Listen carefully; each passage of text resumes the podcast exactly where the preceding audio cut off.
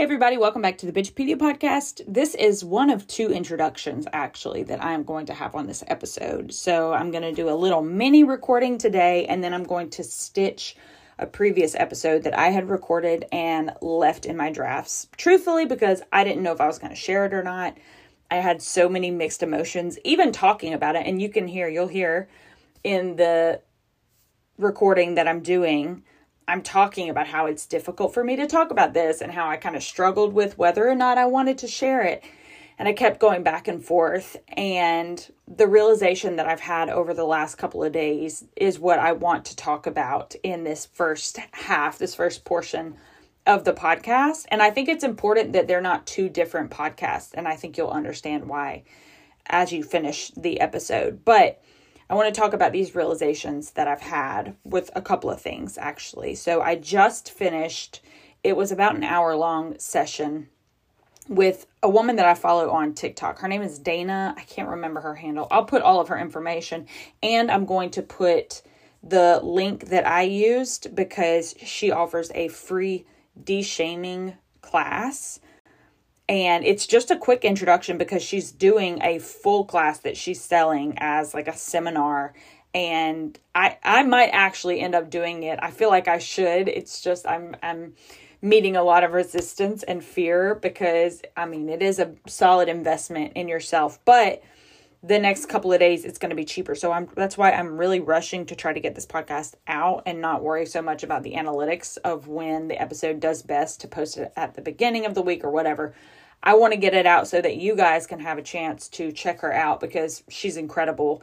And it's funny because she's been coming up a lot. She talks a lot too about regulating your nervous system. And basically, the way that she does that is through de shaming. And she talks about the importance of removing shame from your life and your body and how it has an effect on your physical impact as well.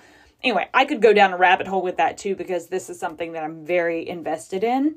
But the reason that I really spent the time, that hour, I think it was maybe an hour, hour and a half, of really focusing on that was because shame is something that has come back in my realm and something that I have observed lately. So I found I had read and owned two of them, these Brene Brown books. And if you've never heard of her, she is also like number one in the game as far as shame specializing.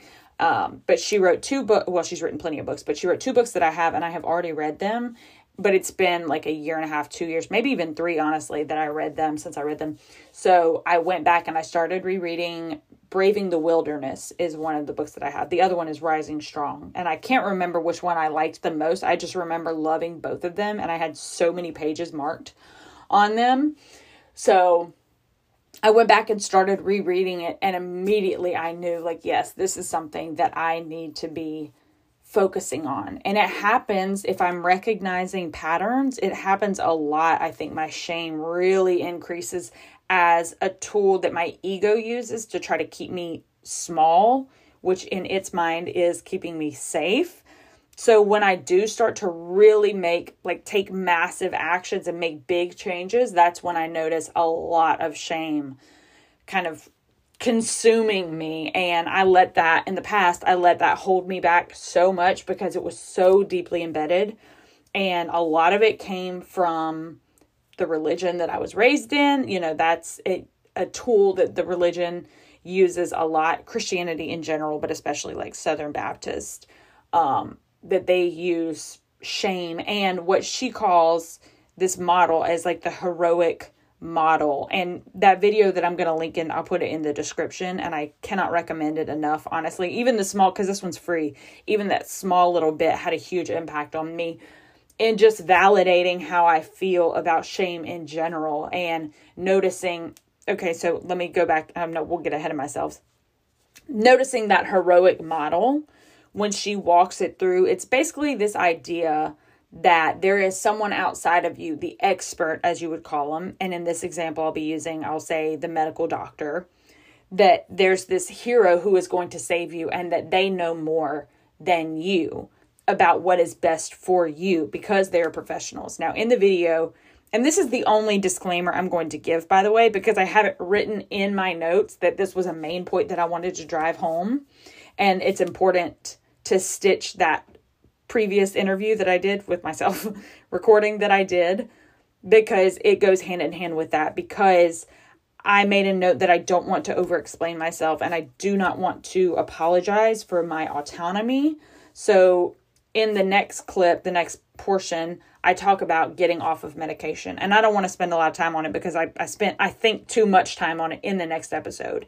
And I kind of apologized for it because, as you'll hear later, I've stopped taking antidepressants. I explained it in the video, so I won't explain it now.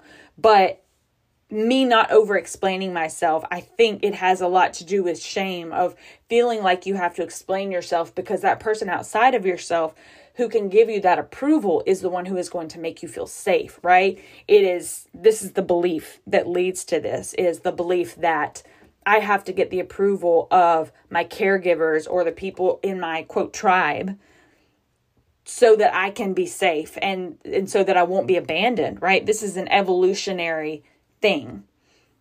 So, letting go of that model and trusting myself, I think you'll even be able to tell a difference. I don't remember exactly what I talked about in that recording because I haven't gone back and edited yet. And I probably won't. I remember one little spot that I have to go through and tweak. But other than that, I, I don't remember what I said, but I can tell you from feelings in my body, present moment, compared to how I was feeling in the beginning talking about getting off of antidepressants, I felt then I felt so much anxiety about the responsibility that I had to be open and honest with you guys, but also know that like I am not I'm not a medical professional.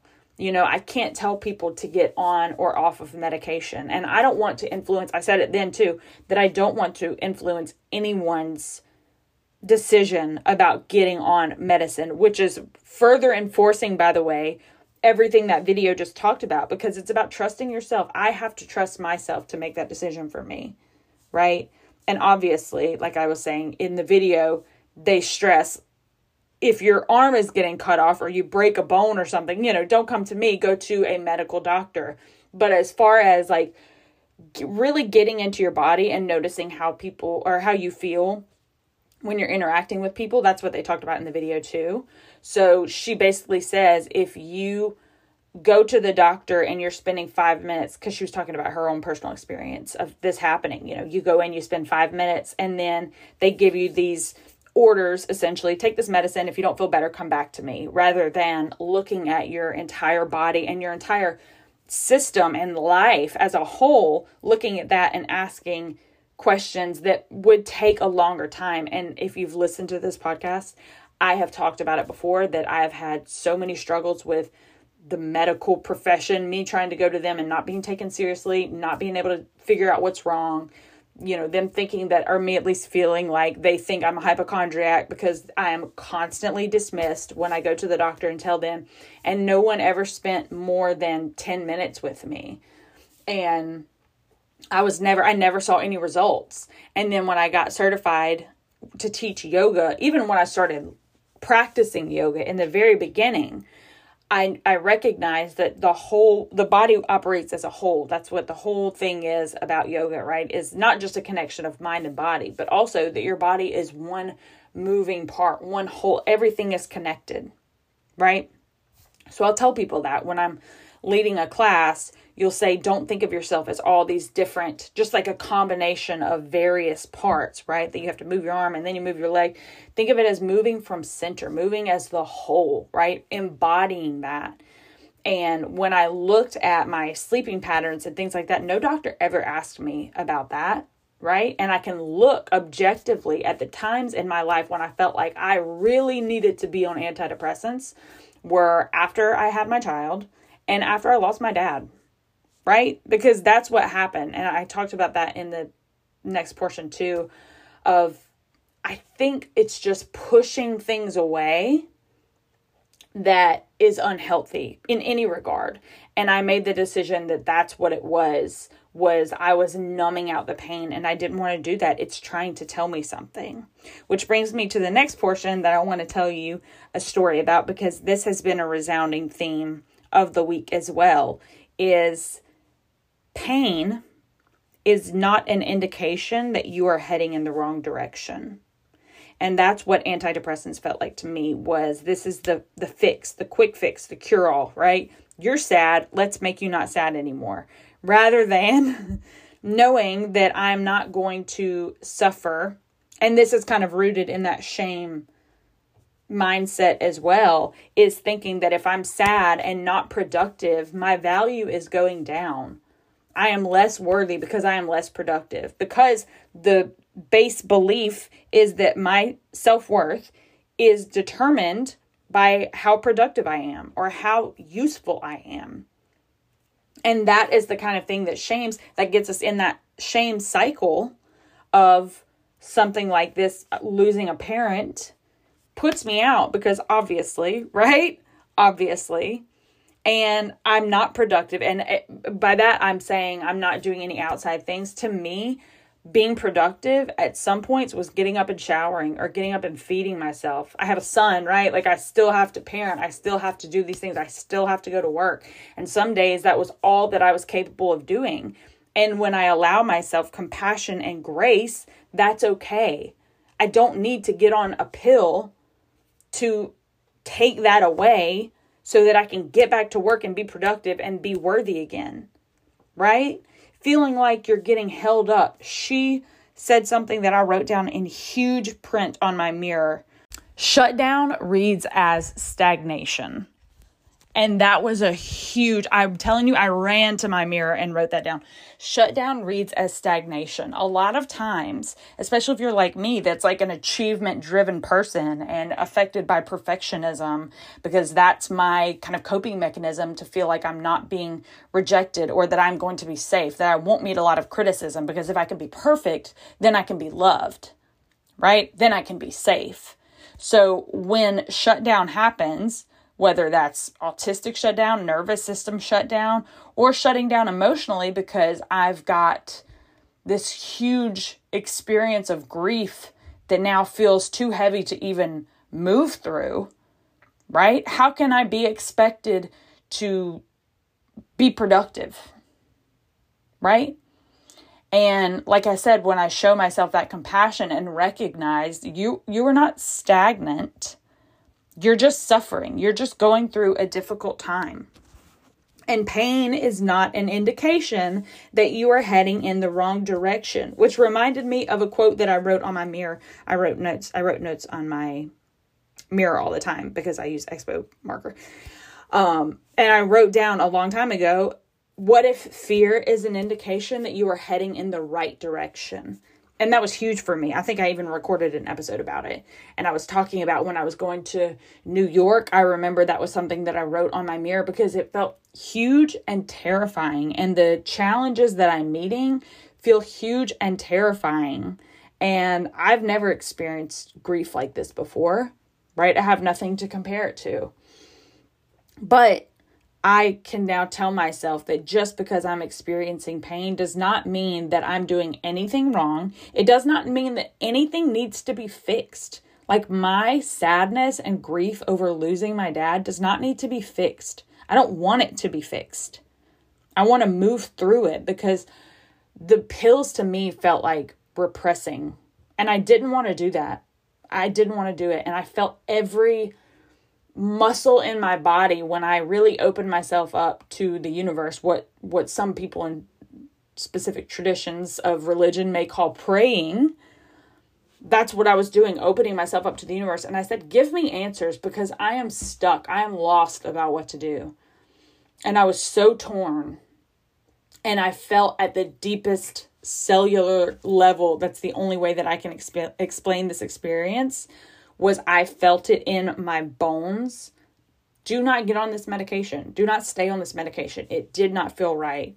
And that's that part of not apologizing for my autonomy because in that video they they say you know a doctor can tell you certain things and of course he's an expert but he is no more an expert about your body than you period because there's no way that I can explain the last 14 years of my life physically, like the physical things that I've gone through to a doctor, especially in five minutes, right?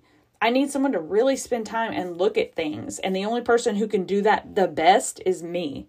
And all I can do is take into consideration all of the advice of the medical professionals because I do. Like I did. I tried it and it did not feel good, so I did not stick with it and that felt good. That felt empowering. And I have not seen issues since then. Like that is the only way that you can do this is by trial and error. I tried the medicine, didn't work, and they said get off of it, so I got off of it, right? So this is the last bit because I don't want to keep talking about the same things and you just have to listen to it over and over again. But I'm going to give you an example about a movie that I watched with my son last night. This is not really it's not really a spoiler, but you should watch this movie because it was fantastic. It really there's a really great lesson in there. But it was about I think the movie is called Orion in the Dark. I should have looked up the official name before I started recording. But it's a new movie on Netflix. It just came out. And essentially, the movie is about this kid who's afraid of the dark and then he meets dark, which is personified into this lovable character and he's like, "I don't know why everyone hates me." And you see him struggle with that fear and overcoming fear because the beginning of the movie is this kid who's just paralyzed by anxiety. And i was like i see a lot of myself in this kid because he just thinks about all the stuff that can go wrong. And essentially when he meets dark he meets the dark team is what they call it. And it's like insomnia. It's really cute and i won't go too much into it but i have to give you all that to tell you this story. So as we're watching the movie my son sees that dark has a team. And then there's also light is a character. And darkness can't be around light, right? So light shows up and my son said, I wonder if light has a team. And I said, I don't know, maybe that'll be the next movie is that the Orion, who's the boy, will team up with the light team. And he said, Yeah. But that wouldn't be a very exciting movie because he's not afraid of light. And I was like, you have no idea how profound that is, right? Because essentially what he's saying is that without fear, there is no movie. Without the fear of the darkness, there was no movie to be had.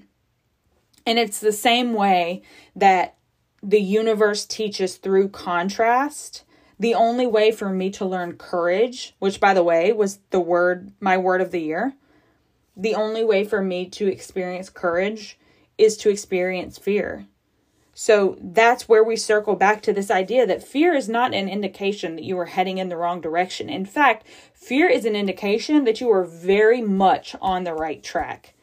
And that's not just if your intention of the year is courage, that's everything, right?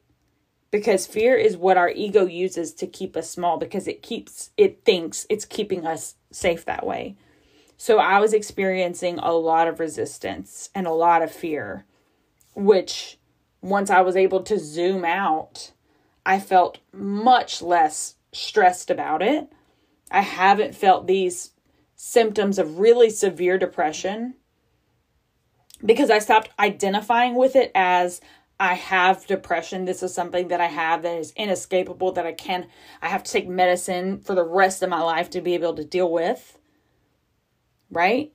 And started looking at it as depression is a stage of grief. I'm just going through that stage right now, and I'm not going to attach myself to it.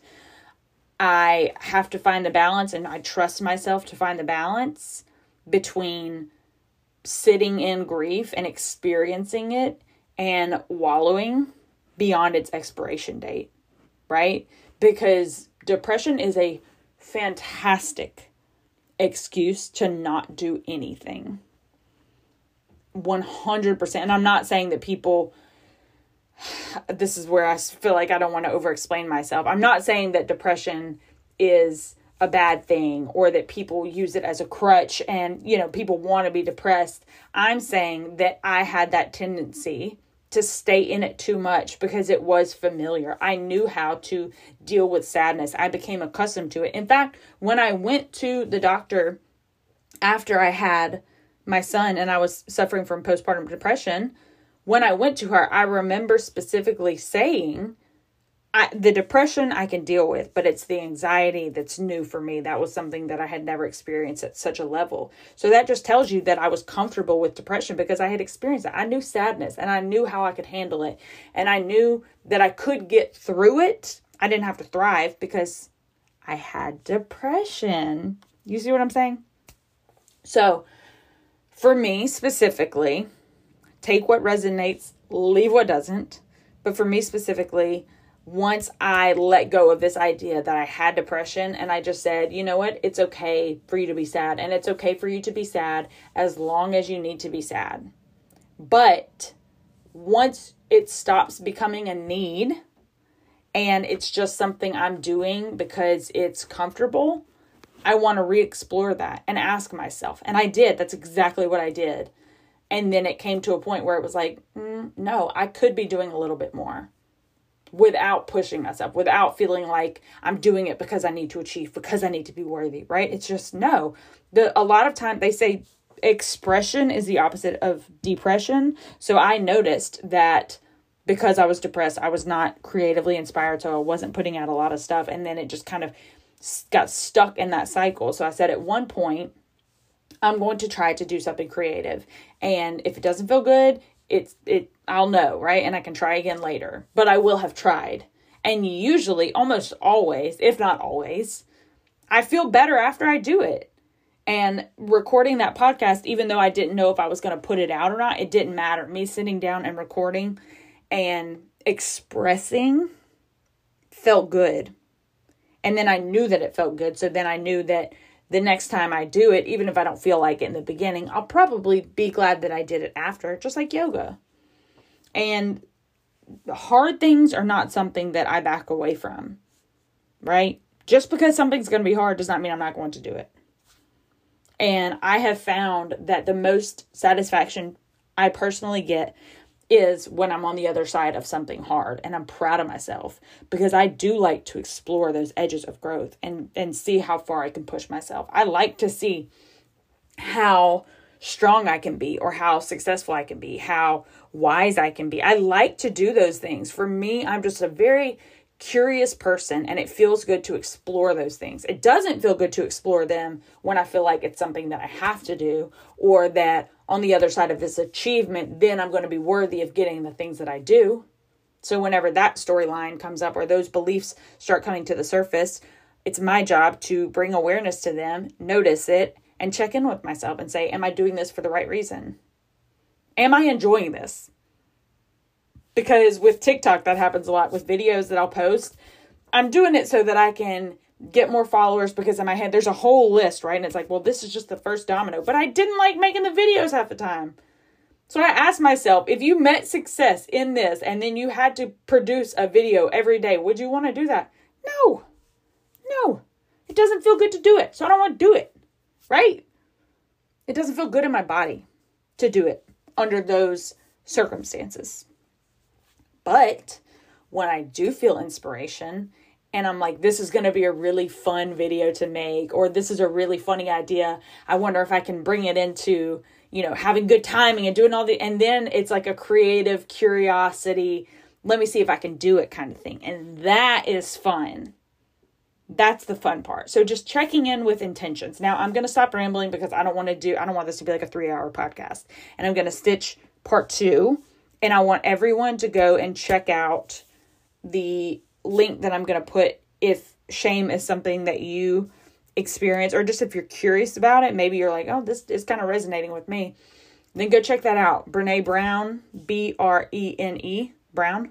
She is fantastic. I'm sure she's got I know she's done a ton of interviews and like a TED Talk. You can go look on YouTube, find her stuff. She's fantastic. I'm going to stop rambling because we're going into part 2. Hi, everybody. Welcome back. I am Dahlia, your host. This is the Bitchopedia podcast. And today I've got a mixed bag of information that I want to give to you guys. So I, I like to do these podcasts as they go. Like as my life is going, I like to talk about what's happening currently in my life because I like to have besides full transparency and full vulnerability because that's just me being the most authentic person that I can be. aside from that, I like to do it because a lot of times, all of us, I think, but I will speak for myself, when we're going through things that are especially vulnerable, we have a tendency to want to make ourselves look a bit more put together than we are, right? Ideally, we can strike a balance between being vulnerable and then also not giving the full um, exposure to the real raw stuff that makes us look bad, aka the stuff that makes us look human. I feel like people who are perfectionists will understand this, or you know, imposter syndrome can can lead to this, and those are the same thing. Perfectionism and imposter syndrome go hand in hand.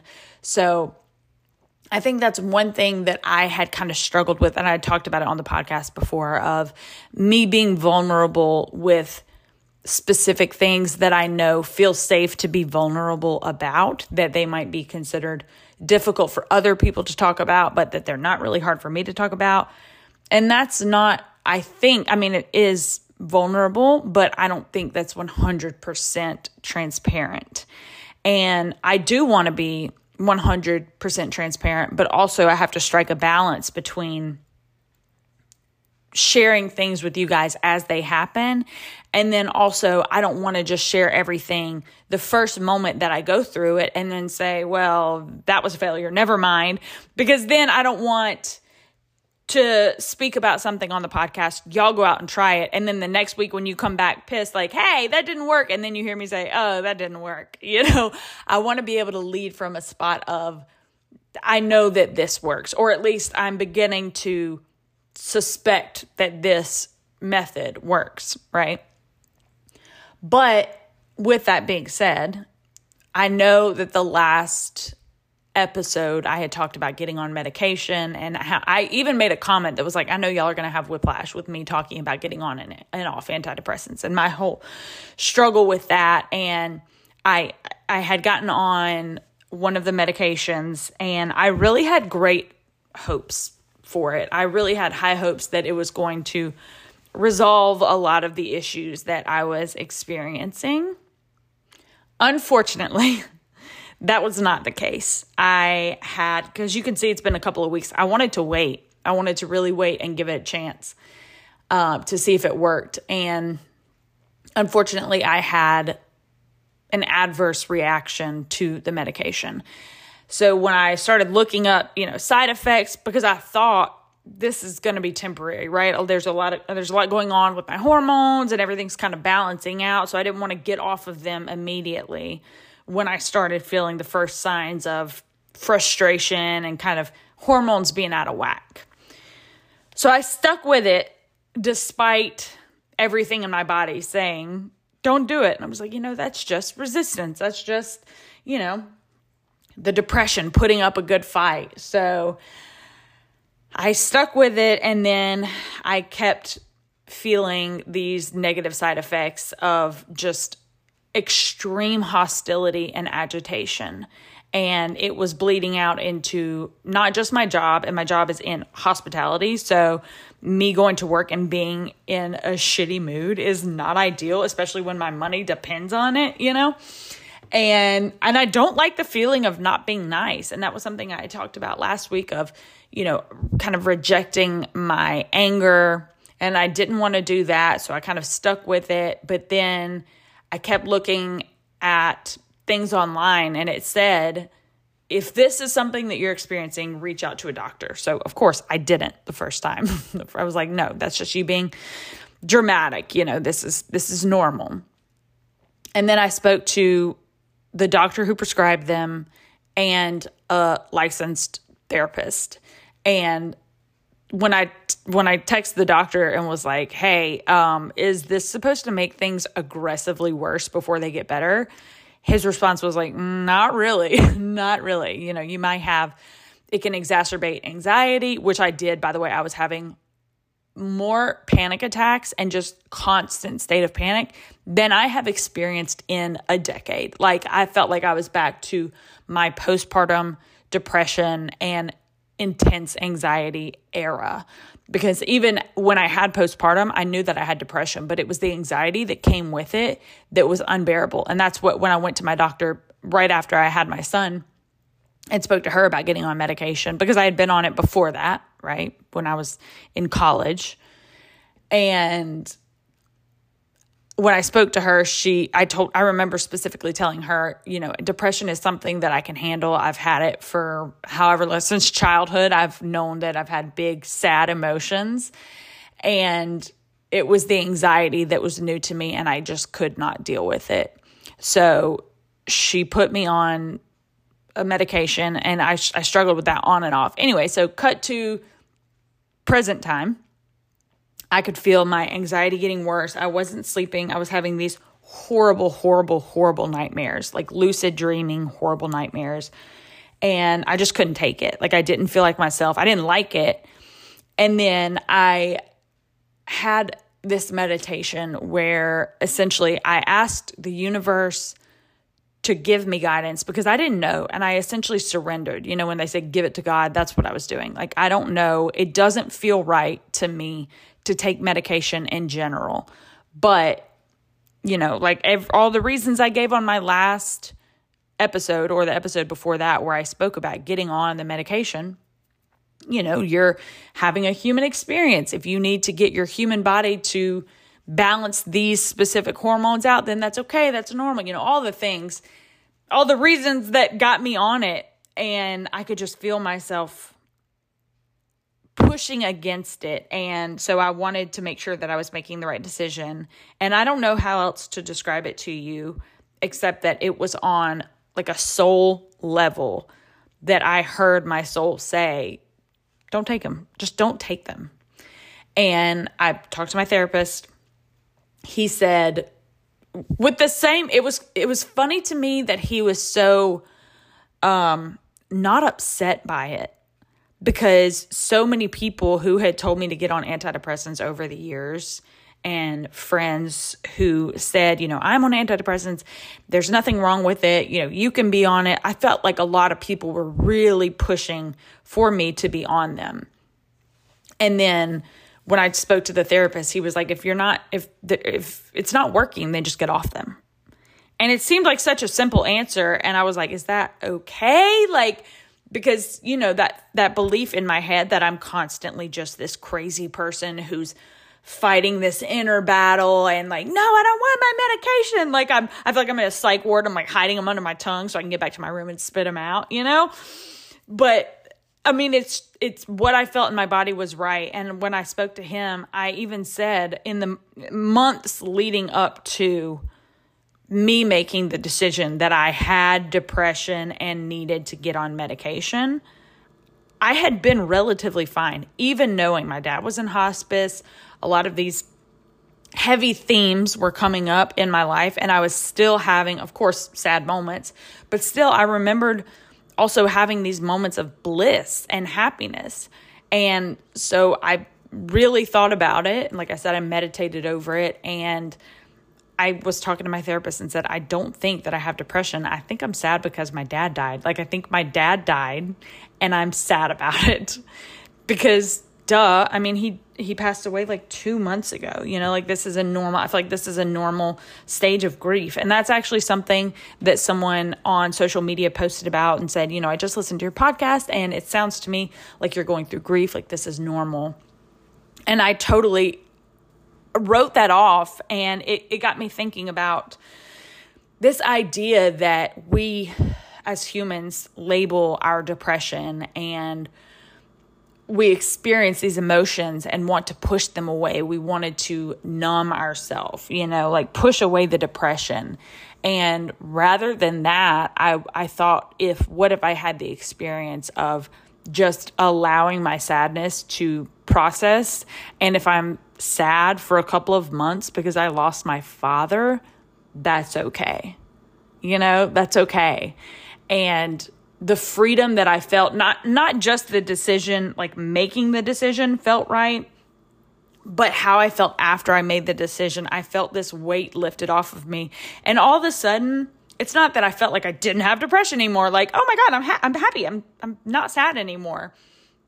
But it was this heaviness that was lifted off of me to know that, like, there's nothing wrong with you. It's okay to be sad when you lose a parent. I'm getting emotional now, but, and, and I felt this push and pull against myself even thinking about the podcast you know? I because i do i really see this platform as a huge responsibility that i have to be completely 100% honest with you but i'm not a licensed therapist you know? I don't i don't feel qualified to make the decisions for people to get on or off of medication. And I really I'm I mean this from the bottom of my heart. I do not want to sway people one way or another with medication. I think that if you need medication, there is nothing wrong with it. And I think that there are people who I, I think it's each individual has to make the decision that is right for them. But the decision that was right for me time and time again has been that I don't want to medicate because I don't want to numb. I don't want to numb the sadness. You know, that's it, it it goes against everything that I talk about here as far as like processing emotions and things like that. And so it's been a couple of weeks. I wanted to make sure that everything balanced out and I feel like I'm on the up and up. Now, that being said, I have still had days where I'm laying around the house and I'm not doing anything. I'm watching TV and just feeling my sadness.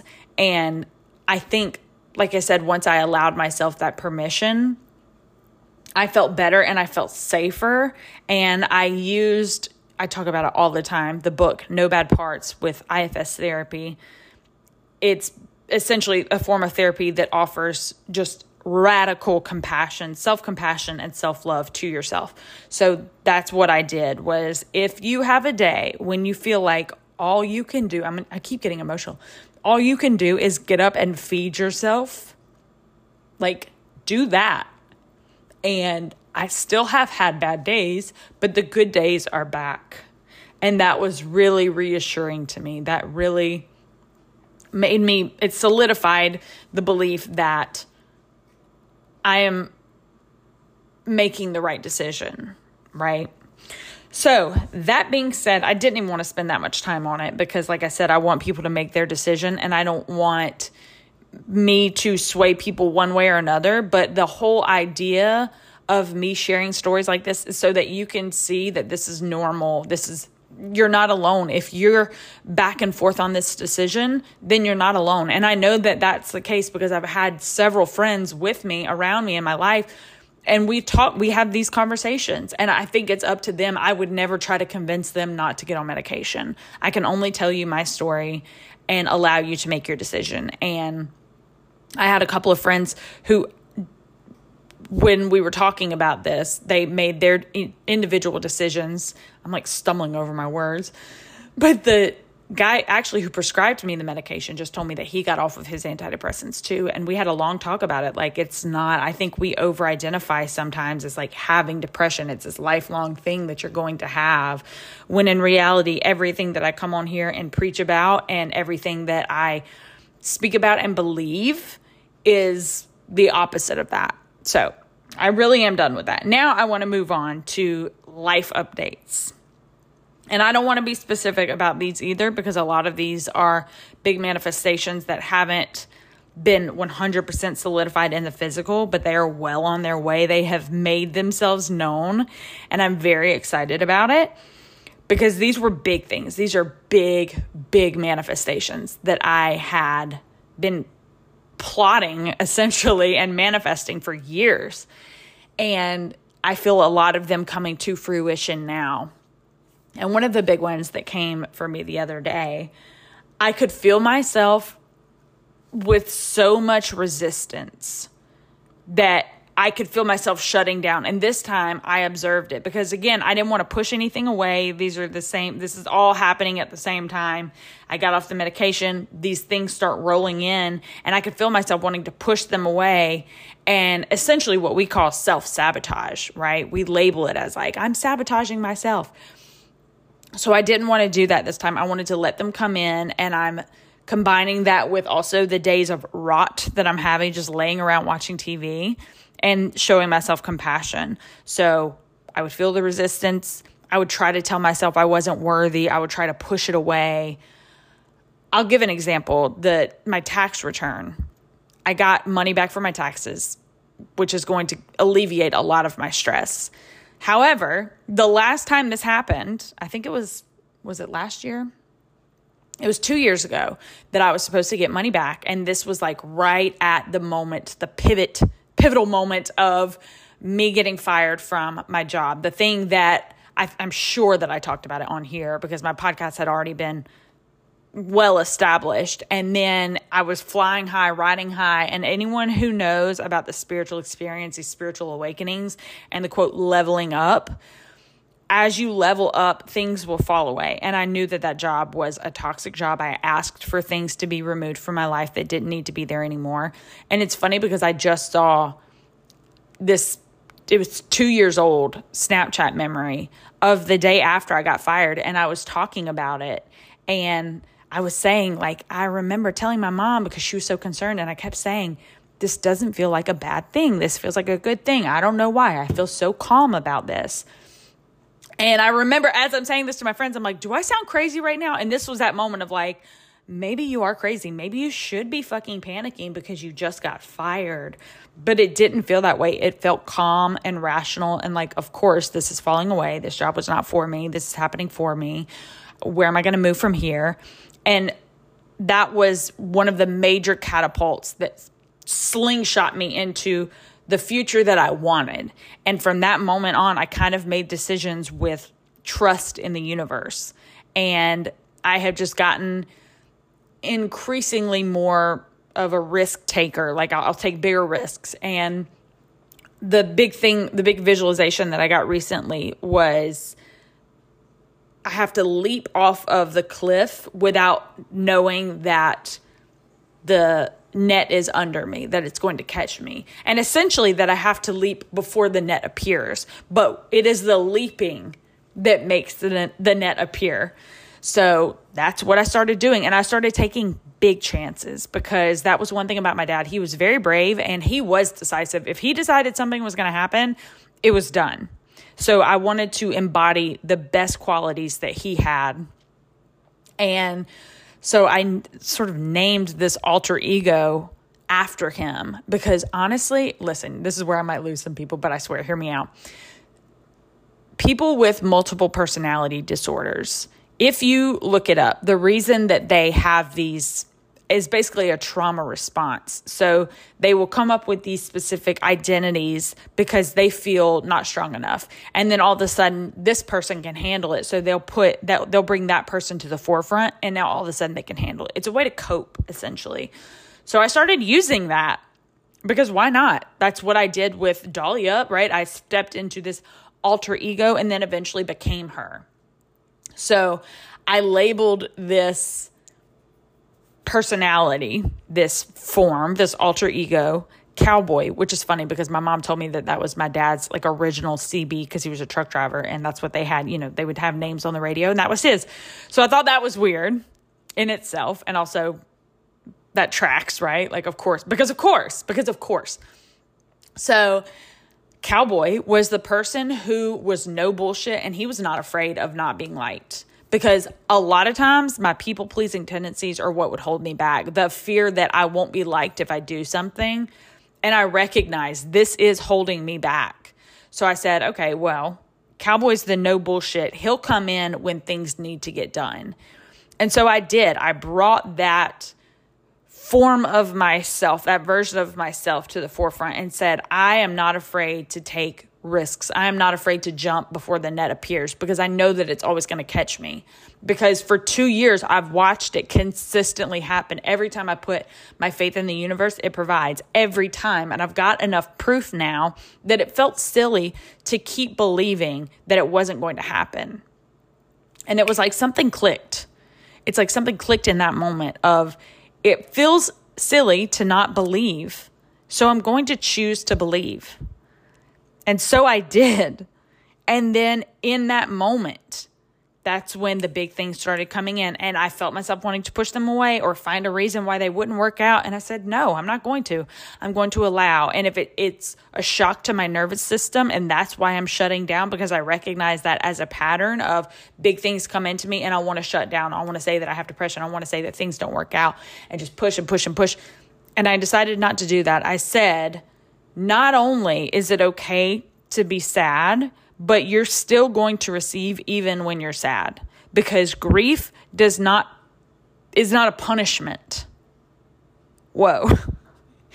when I said that, I was like, that is from somewhere else. Grief is not a punishment. You are not being punished because you're feeling sad. And I think law of attraction and when you think about vibrations and things like that, you worry sometimes when you're feeling these quote lower vibration feelings that good things can't come to you but that's not true and that was a belief that i used to have was when i'm sad i'm not going to make a lot of money and that's how i felt when i was at work and like i said i'm in the hospitality industry i'm feeling anger and whatever and I did let it affect me for a couple of days. My money reflected it. My tips were lower. The people that I had, my clientele, were the people that I did not want to be waiting on, just like rude.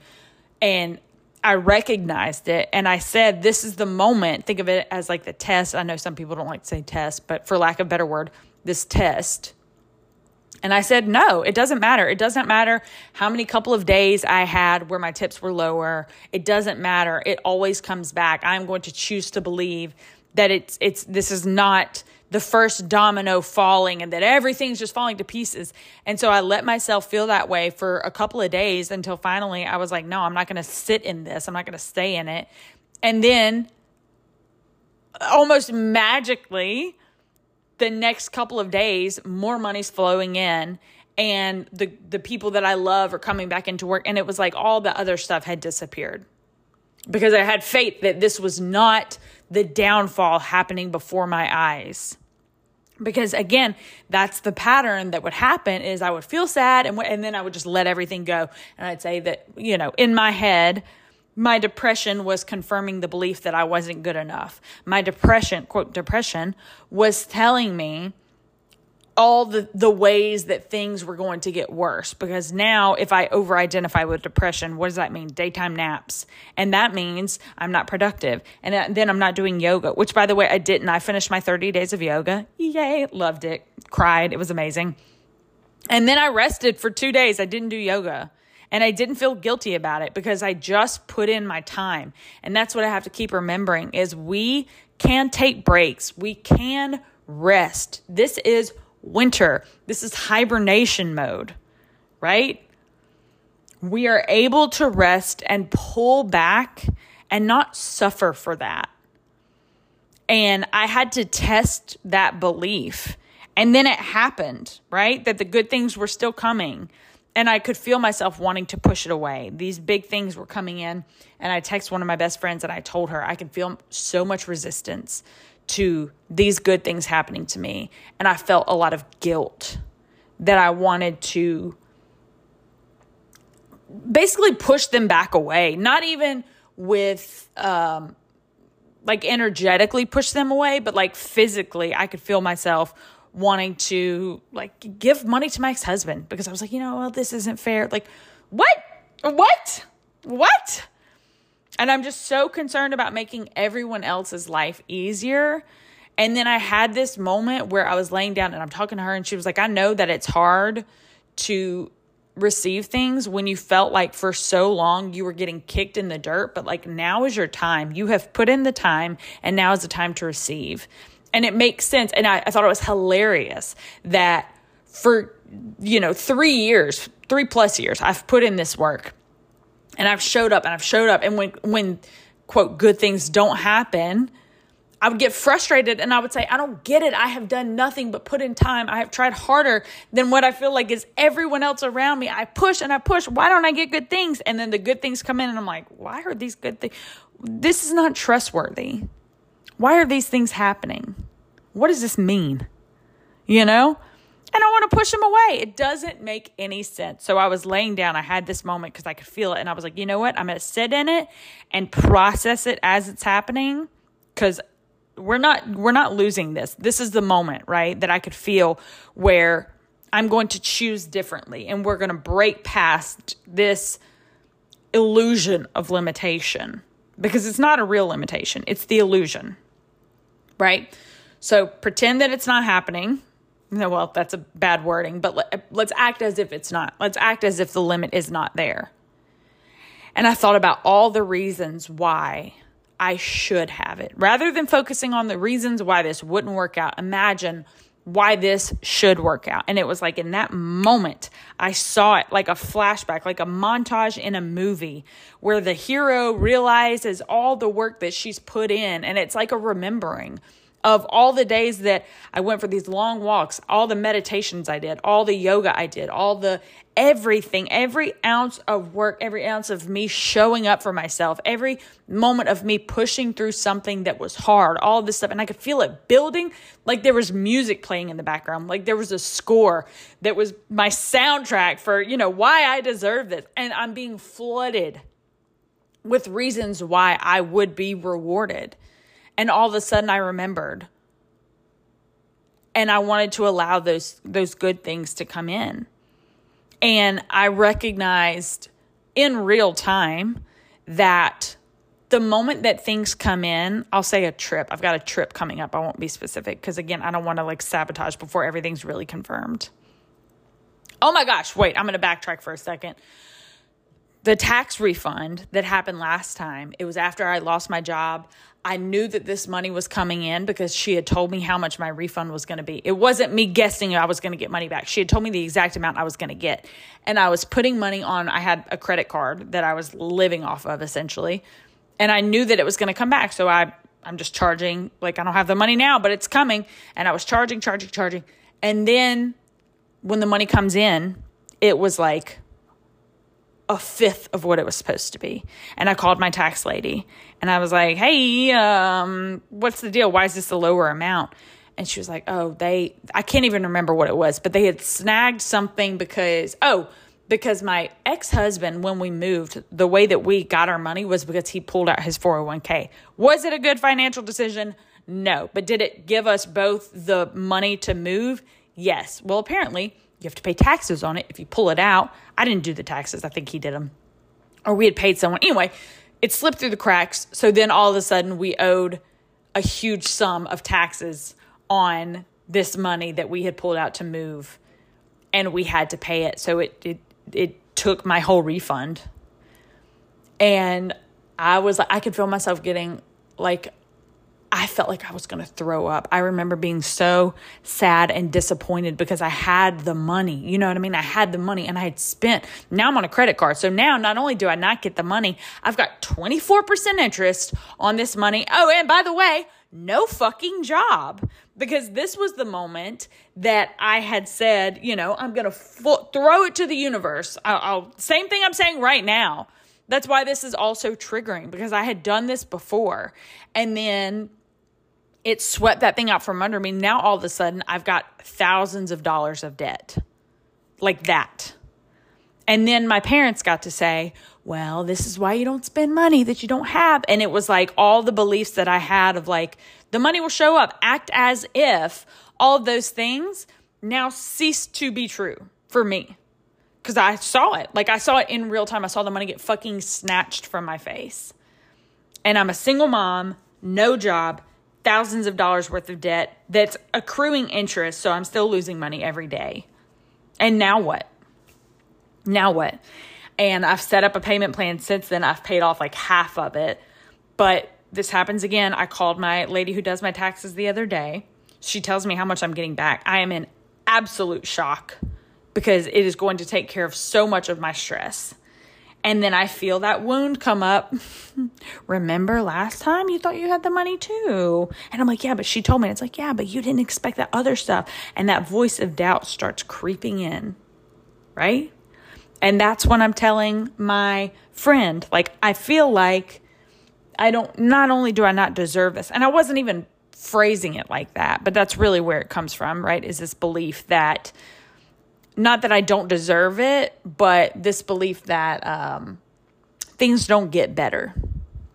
And I guess at the root of it, it's probably that at a deep subconscious, I think that I don't deserve it. But in my mind, I thought I did. right? In my mind, I'm like, yeah, of course I deserve it for the same reasons I just told you. Like all these, I, I can look around and see the work that I have done. I can see logically that I have shown up for myself repeatedly, but I've got this fear of these things being snatched from me, you know? And I, and that's why I kept saying this last couple of days when I knew she told me how much the money was coming in and I could already feel myself wanting to I want to pay this off, I want to do this, I'm going to pay and and I had the whole thing and then I felt that fear of remember they snatched it from me last time they could do it again. And i and then the rational part is like but what how would they do it? Like i don't even owe anything. And it's like oh you didn't think you owed anything last time remember? And it's like i'm looking for the word but that's the thing where your focus goes energy flows. So now i catch myself feeding this storyline that it's going to get taken from me. And i was consumed by that fear. So i wanted to do the opposite of what i did last time and recognize this as simply what it is a trigger because it feels similar to this experience that I had. But that doesn't mean that it's true, right? That's what we have to remember. It feels similar. So part of me wants to, that's what they do with IFS therapy. When you feel something come up, you say, What does this feel familiar to? And that's how this feels. It's like it's the moment when all my debt is going to be paid and I can start doing the things I want to do. I now have money for this trip that I didn't even ever think would be able to happen. And now it's happening. And I want to not believe it. And and why? Right?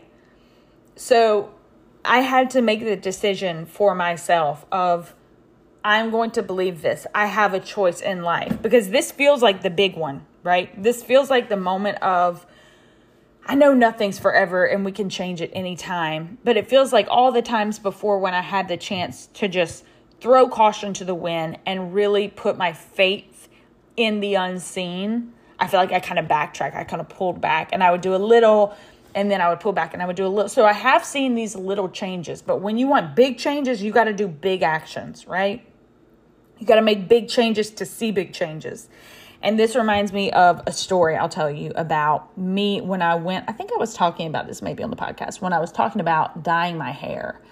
And I wanted to put some red in my hair. And when I was talking to the lady at the beauty store, she was talking about how I could do this and, you know, this would be subtle. And I just kept thinking the only thing that would be worse than a big, huge change that I didn't like would be a like a non existent change, a change that I could barely see, a super subtle change. That was going to annoy me more.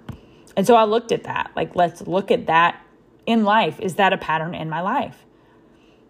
And I said, yes, yes, because I do love all these small changes. And small changes are important, right? And things do happen one step at a time.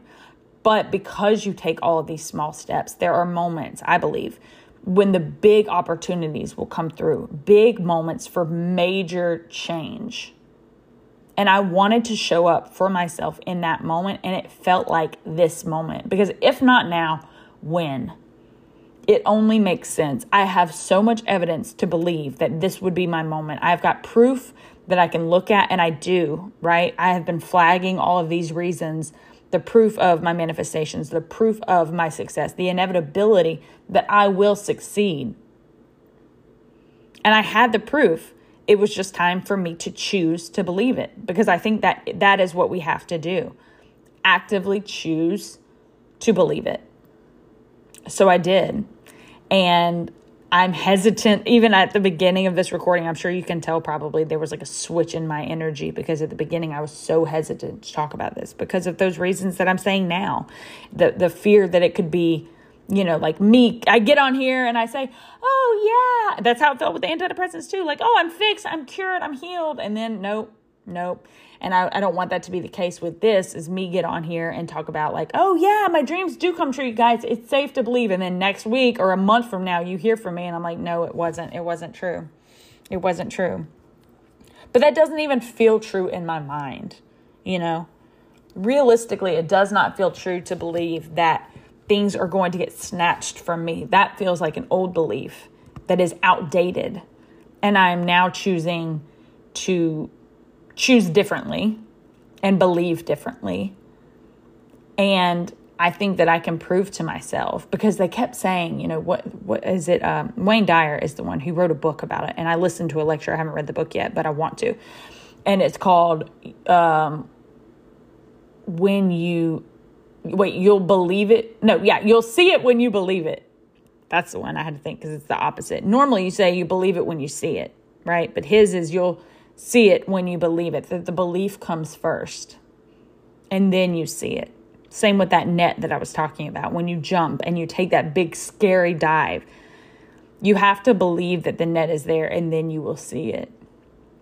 And I have been wondering, you know, how am I doing all this work and then I don't see this tangible proof? And I kept hearing people say, you know, you're if you're resisting it the only reason it's not here is because you're resisting it so i wanted to believe and i was like well how do you let go of resistance and it's just been this this constant battle and i knew it would be right because that's what that's what takes the longest time on this journey is convincing yourself to just have faith and accumulating enough proof that you actually do have that faith. And I have enough proof that now it seems pretty silly for me to believe that it wouldn't happen for me.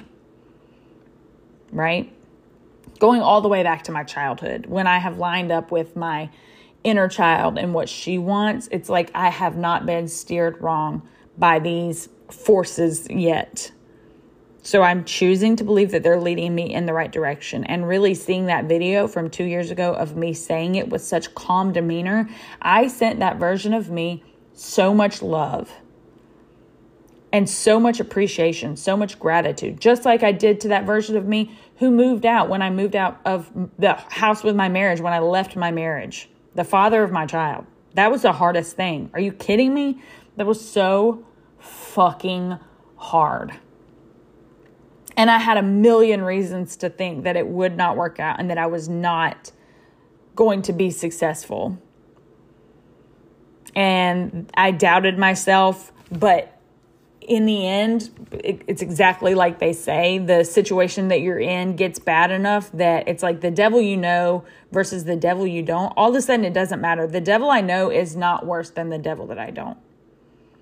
I knew that there might be a whole different range of issues that would happen. And there were, by the way, there were once I moved out.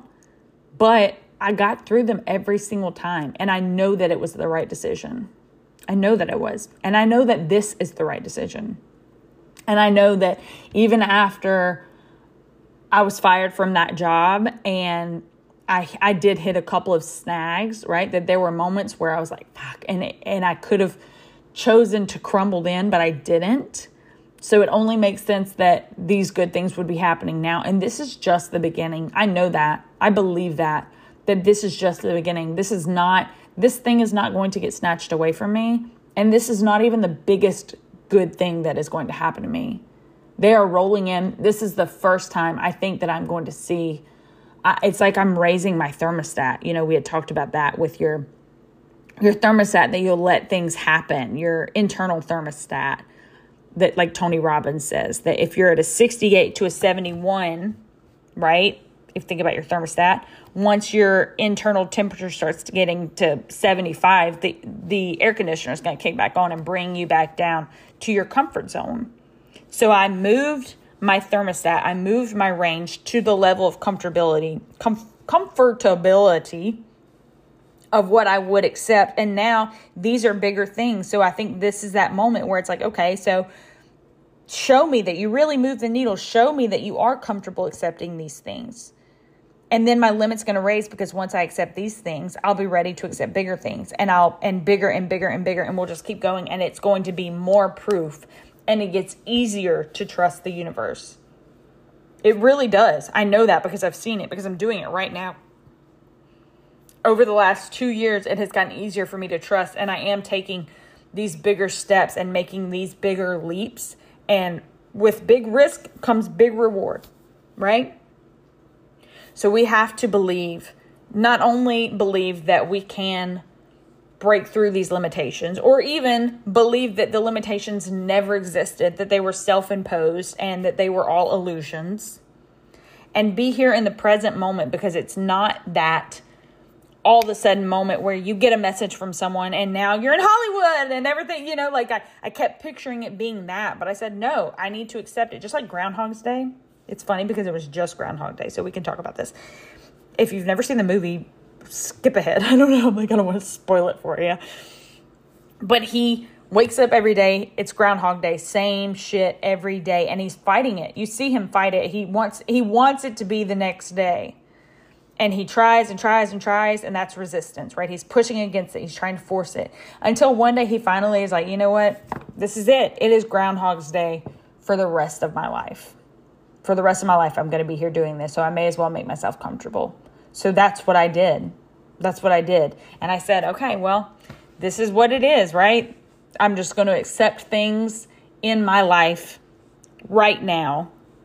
And it seems paradoxical because it is that as soon as you stop chasing and trying to achieve, those things just come waltzing up to you like, "Oh, hey, did you did you want me?" Like, but I've been trying to get you for years. It's like, yeah, but once you stop trying, actually, is when you get it. So, and now I can look back, by the way, I can look back and see that that thing had to happen with my taxes in order for me to tell you this story. That had to happen for me to come back and say, and it's going to be in a couple of weeks when I say that shit was confirmed in my bank and I'm spending that money. I got my thing. I got the this.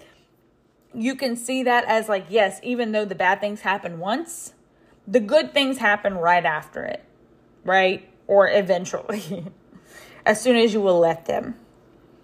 And you can see that even though we go through the hard times, that does not mean it has to keep happening. Like the guy said with these clear aligners that I've got in my mouth right now. So if you hear a, a slight lisp throughout this, it's because I've got this this aligner in my mouth.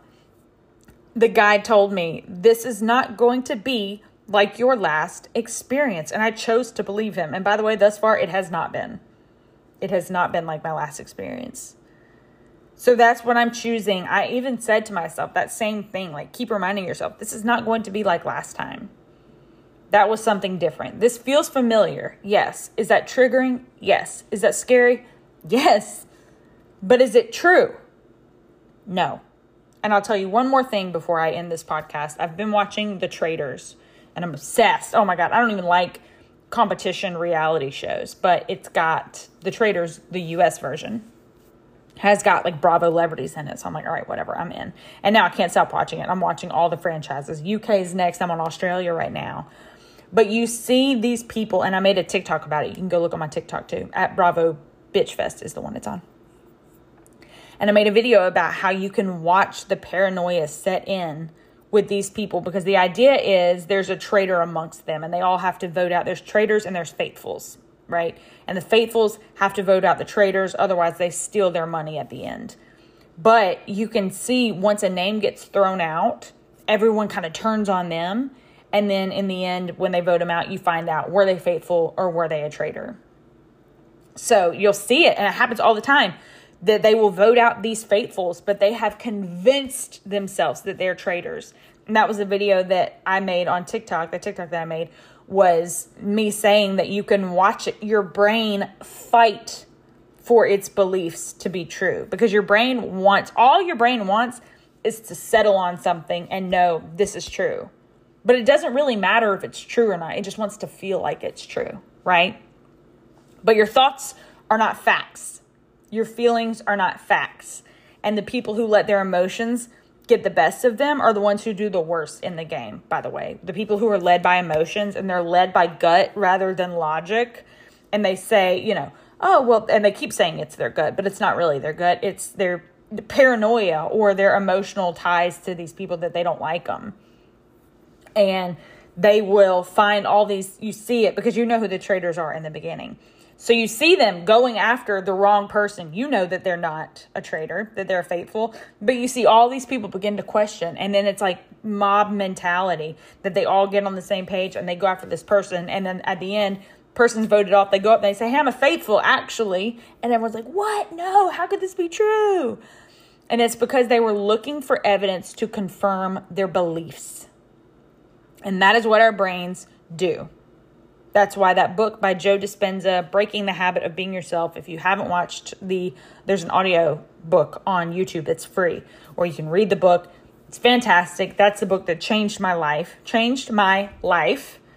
And it talks about that, that your brain is just looking for proof to confirm its beliefs. So your the idea is that once you can control your thoughts and can control where your brain looks and what evidence it is looking for, that is when your reality falls into into place around the beliefs that you have. It's the same thing that's happening now. You're just using it in the wrong way and you're not harnessing it. So when our thoughts go on these bad things that can happen, all the bad stuff starts following. So when I felt myself being looking for the reasons why this would be the same as last time, I controlled my thoughts. I pulled it back and said, "No, right? I'm in charge of my thoughts.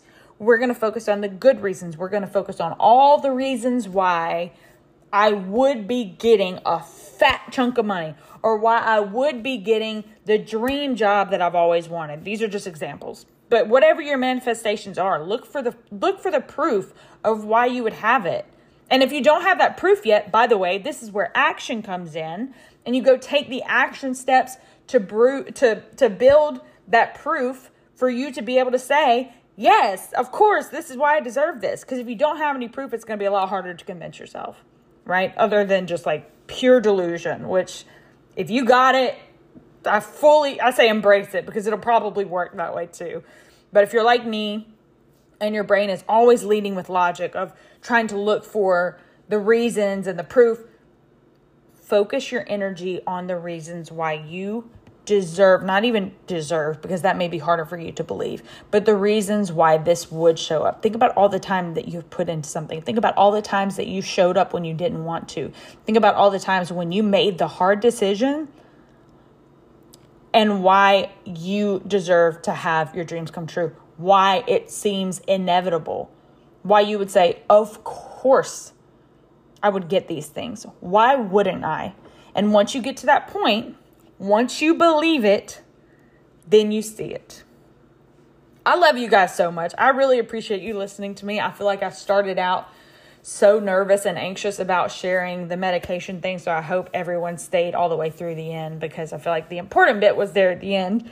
But, you know, my goal is always to be as authentic as possible. And if that if that happens to be um, a little wishy-washy sometimes, it is what it is, right? But I have worked really hard to be more decisive and to just commit to my decisions one way or another. Not commit to a bad decision, but commit to one thing. And then if I need to change after that, I can. But committing in the first place is step number one. So I love you guys so much. Thank you so much for listening. And I'll talk to you guys all soon. Bye.